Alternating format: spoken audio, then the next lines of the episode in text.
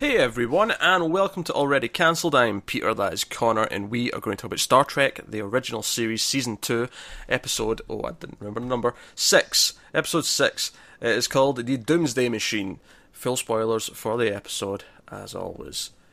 So, first things first, this was much better than last week's episode. Given the fact I literally can't remember last week's episode, the I think it's safe to agree with it. Oh, yeah. apple, big snake, stonehead thing. Aye, that's shite. Yeah, Aye, okay. that- th- yeah. yeah. Uh, yeah, so this this is actually I think in terms of in terms of scale, this is probably the biggest episode of Star Trek yet. Just just purely from the idea that we have a machine that is actually destroying entire planets and just you know it's just rubble that's left behind after them.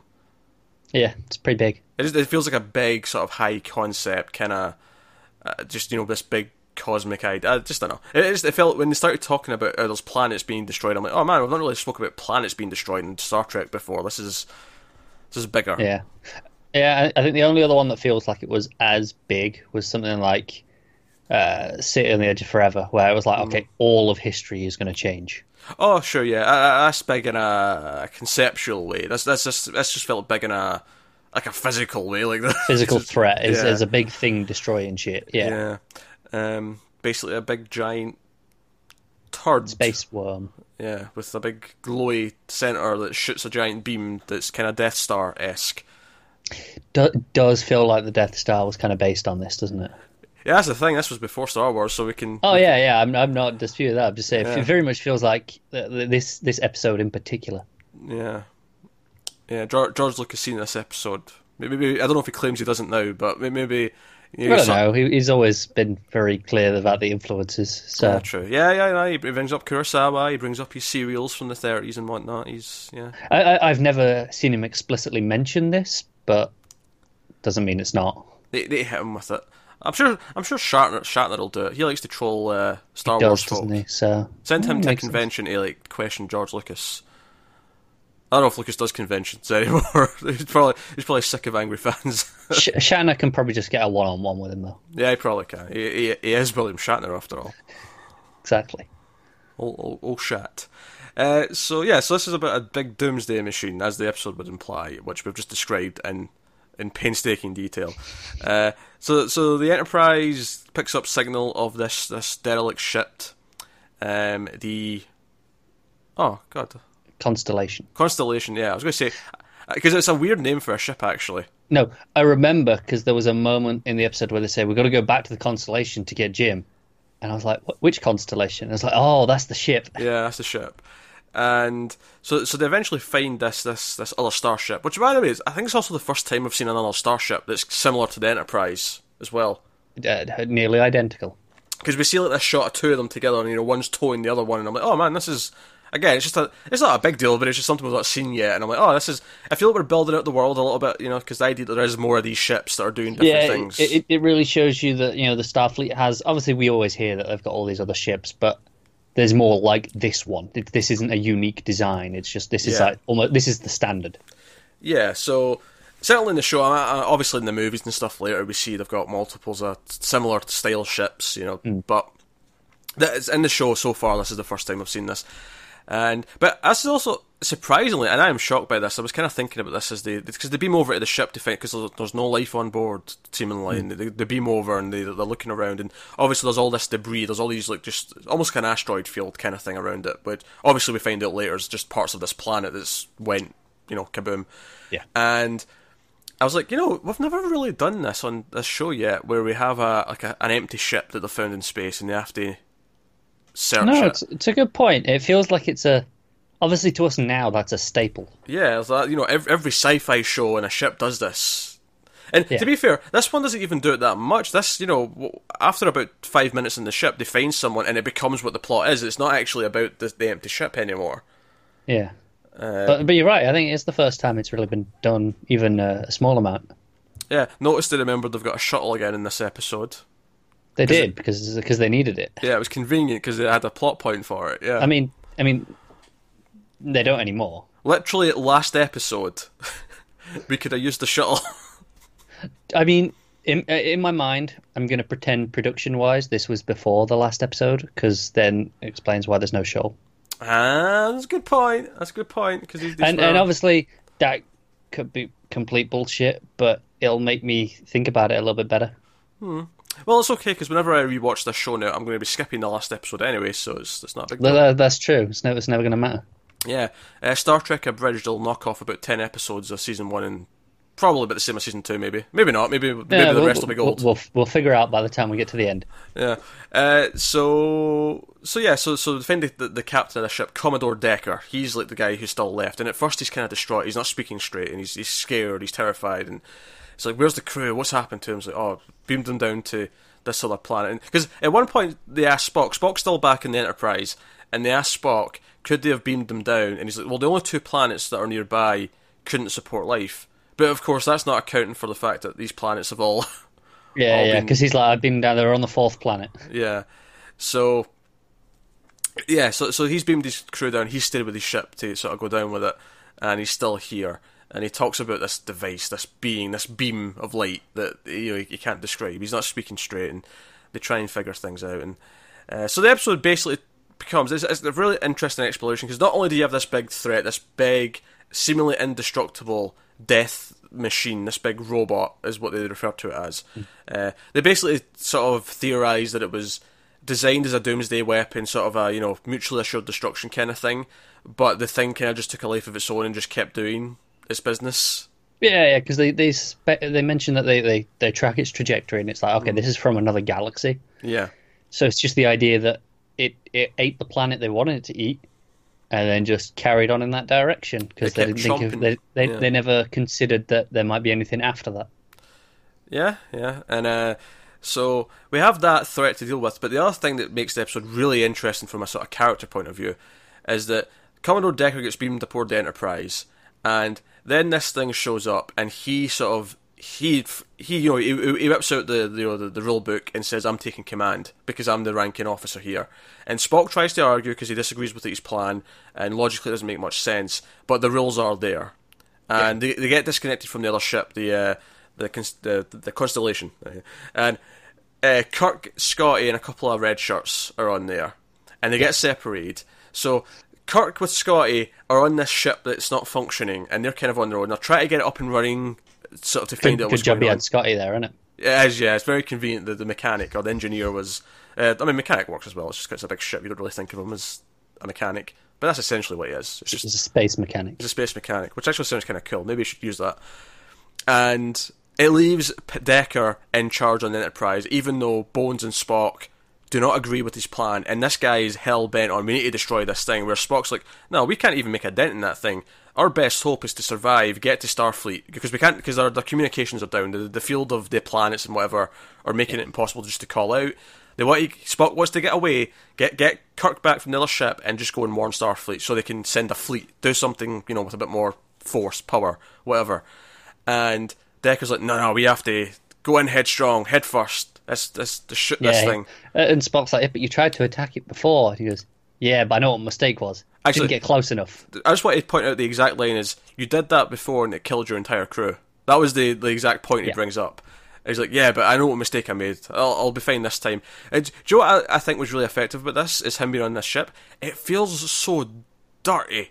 Like, someone else, this asshole, this guest star, is commanding the Enterprise, and he's doing things that we actively know that Kirk would never want to do. And we find out, like, obviously, Kirk eventually gets the view screen up on the other ship and he sees what's happening. He's like, what nut job is flying my ship towards that thing? Like, what is, what is he doing? But you know that Kirk wouldn't be okay with this, and you feel it's kind of perverse. Like he's he's risking the the life of this crew that's not his. Well, leads to some great moments, like Bones trying to have him removed by saying he's crazy. It's like, yeah, because Spock brings it up. You you know you know McCoy, if you said that uh, he he was unfit to you know to command, uh, we could remove him on that basis. He's like, I'll do it right now. You're unfit to command, and he's like, yes, but do you have medical records for that? You know fine well I've not had time to look you over yet. uh, so, they're, so they're put in a corner, and Spock eventually talks him down because after they've attacked it for a bit and it's done nothing, and he's still wanting to keep going ahead. Spock's like, okay, this is officially a suicide mission, which makes you unfit to command. Get out the seat. But what he doesn't even say get out the seat yet. It's like he he says either hmm. veer off and turn away, or then or I will relieve you of duty. And, and he, he, relents and he, he steers away. It's just like, yeah. all right, that's good enough. He's he's under control. But yeah, Spock, Spock brings the logic out. But I, I think it's it's really fascinating to see. Obviously, Spock is playing by the rules anyway. You know, in a on a pure technical sort of sense. Yeah. But there's also, there's also a sense of devotion. It's like, no, you're you're not Kirk. You're not my captain. Um, and even when they get through to Kirk and Kirk's trying to talk him down, because by this point Kirk's in communication, they've got the comms up so they can communicate between ships. And Kirk is like, Decker, get the hell out of my chair, put Spock in command. He's the one, you know, he's the one I trust to run the ship when I'm not there. like, get out the seat, yeah. you asshole. Um, and all this was fast. Like, I, I, think on a pure sort of threat level, like I was enjoying the sort of the you know, kind of submarine combat again, but and, and this was the more kind of it's kind of the equivalent. You know, if you if you have regular submarine combat, is like the the, the naval equivalent to regular one on one or, two armies. This is the equivalent of this is the naval equi- equivalent of fighting Michael Myers, where it's just an, this, this unstoppable this is, force. This is two small submarines taking on a battleship.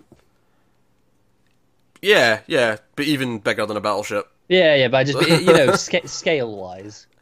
Well, the reason why I say even bigger though, because I feel like because even a battleship, I feel like you could hit it and set, you know if you know what you're doing, you know where the weak points are, you can hit it and you can. Yeah, no. You know, I, th- I, think two submarines could take a battleship down probably. Like they know, you know, you hit it in a few key points, take out the engines maybe first, take out the weapons. I, I definitely don't know enough about submarine warfare to verify this. Not, not do I, but I'm I'm saying like at least there I can see it being possible. Whereas with this, they present it as no, no, the shell in this thing is not even reacting to our blasts. It's just you know, whereas a battleship, a battleship would still sustain damage. Like you would see you're it, even if it's even if you're never going to do it quick enough before they blow you out of the water. You, you know, you would at least see there'd be an effect on it. Whereas this is just no, this is indestructible. Um, of course, with the uh, one exception being the Independence Day uh, tactic. Have you seen Independence Day before I continue yes. with this? Right, because sometimes I'll bring up a really common movie and you've just not seen it. I, I, I didn't see the new one.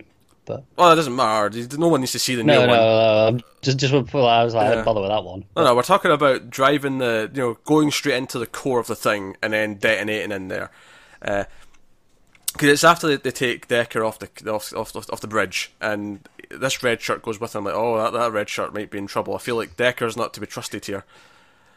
And uh, sure enough, they end up having a bit of a fight, and was actually a really stylized fight for this show. I thought this this one on one fight in the hallway between this red shirt and Decker. There was a lot of this low true. angle, kind of close up, kind of shots of, and it was really kind of like setting. Up, it was it was giving this fight the kind of the attention that you expect like a final fight to have, where it, but instead it's just a red shirt. So fair credit, this red shirt gets maybe some of the best treatment, even though he loses yeah, the fight. He, he puts up a good fight though. He does, he does. He doesn't just go out like a chump like a lot of the red shirts do. So yeah, so fair play to him. But he, t- he steals the shuttle, uh, which is where the shuttle comes into play. And his plan is to fly into the mouth of this thing, the big, where the big beam comes out of, and detonate in there. Of course, I mean, I was actually questioning it as he was flying towards it. Like, do you even have like a weapon on this? Like, do you have like so, an explosive? And they never even bring it up. I, I assume maybe he has a little one, but regardless, the point is, is that it's not big enough. Like, it, it just doesn't. Do yeah, I, I, I don't, I don't think it was necessary that there was a weapon. I think he just made the engine explode. Yeah, yeah, but obviously, obviously that's that's a uh, explosive fuel source, presumably. Yeah, such a tiny, you know, it's like it's the it's about the size of a car. Get you know maybe a bit bigger, but like you know it's the equivalent of a car trying to do this when really what you need is you know like say a, a battleship exploding yeah. inside it, uh, or maybe if I'm sticking to the, the motor vehicle, uh, an oil tanker perhaps. You know that's what you want to explode in it rather than just a car. Yeah, yeah, that's good. Definitely gonna do more. So but again, the emotion comes out here. Despite everything this guy's done, despite everything Decker's done, sort of, you know, hogging the command, making these rash choices, putting his crew on the line, Kirk tries to call him back in. He tries to talk him down. He's like, no, no, no, think, think of your, your family, think of your command, your legacy. You're a good person. I know you're a good person. Turn back. This is not worth it. Uh, but he does goes in anyway. And I actually think it's a really effective scene, despite the fact that he's a. Because I think for as far as one episode characters go, we do get a lot of him, and we do really get a set. Even though he's really flawed, but we get enough of him that he feels, you know, fully right. developed. He feels and, real. And you understand he's flawed, but he's broken because mm. he he he's tried to save his crew. He beamed his entire crew down to this planet. He's like, "No, you're safe. I'm going to take this, do what I have to do." It's guilt, and then yeah, and then he lost all 400 of them. Because it's not even like obviously the survivor's guilt, but at least in survivor's guilt, the survivor doesn't typically make the choice that dooms the other, in this case, 400 people to their deaths. So it's really specific survivor's guilt, and he and he's supposed to be in command. He's supposed to be taking care of them, and especially when the choice to beam them down was that no, no, I'm sacrificing myself. I'm going down with the ship as the captain. That's you know, that's Yeah. the.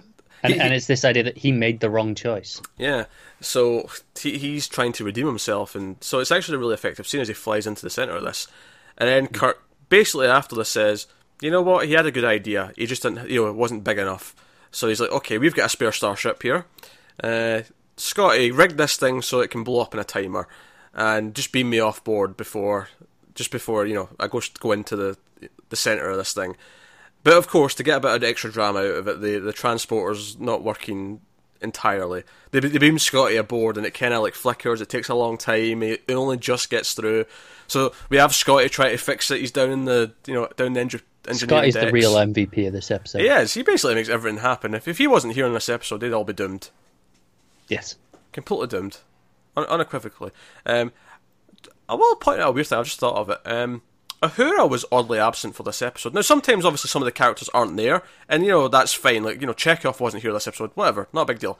But it was weird because there was someone else. There was another woman there doing the, the, the same job. Yeah, and do you know what? There was a really amusing bit to me uh, uh, when she was there giving a message to Spock, and you know the ship was doing it, its shaking thing, and everyone in the chairs was shaking about like they- like they do, but then her and Spock were just stood at the back, just stood still. No, I didn't even notice that. That's, that's a good Yeah. catch. It, it cracked me up when I when I caught that. Because if it was just her, I'd maybe buy that she's just because she's a new person. She's not used to having to do this. No, She- no, but but both of them. That, that is strange. Maybe they thought they were off camera or something. I don't know. Yeah, I, don't- I don't know, but it was it was just weird. Yeah, odd, odd. So yeah, so so it becomes this big mission to get the ship in, it, at this point, it's basically just a really exciting action set piece, and it, you know it is like it's it's fun. Like it's, you know, it's the countdown. Like, will he get out? And obviously he will because he's Kirk. But like you know, will he or will he get out? And he, he does, and uh, yeah. So uh, we we end the episode. He's like, oh, that, all that crazy stuff that he did at the end. Yeah, that won't be on his record. It's just he went out a hero. You know, give give him the nice legacy for for his family and whatever else. And I mean, he, he probably deserved it. He gave them the idea. he did. I mean, he did almost kill Kirk's crew. Yeah, okay, that part maybe not so much, but in in the end, he he he, he tried his best to save his crew. It, it went wrong, but he did try. This would be a fun episode to get a follow up to, like maybe in a later show, like you know, once they've expanded, say by the time we get to like Deep Space Nine, like I mean, I don't know if there is, but like, could there be an episode like down the line, in one of the other shows where they actually either make contact with the galaxy that this came from, or maybe they just see the aftermath of it, like they, they go through this like you know this place where everything's just been destroyed, like Yeah, there should be be, interesting. there should be planets here, but there's not.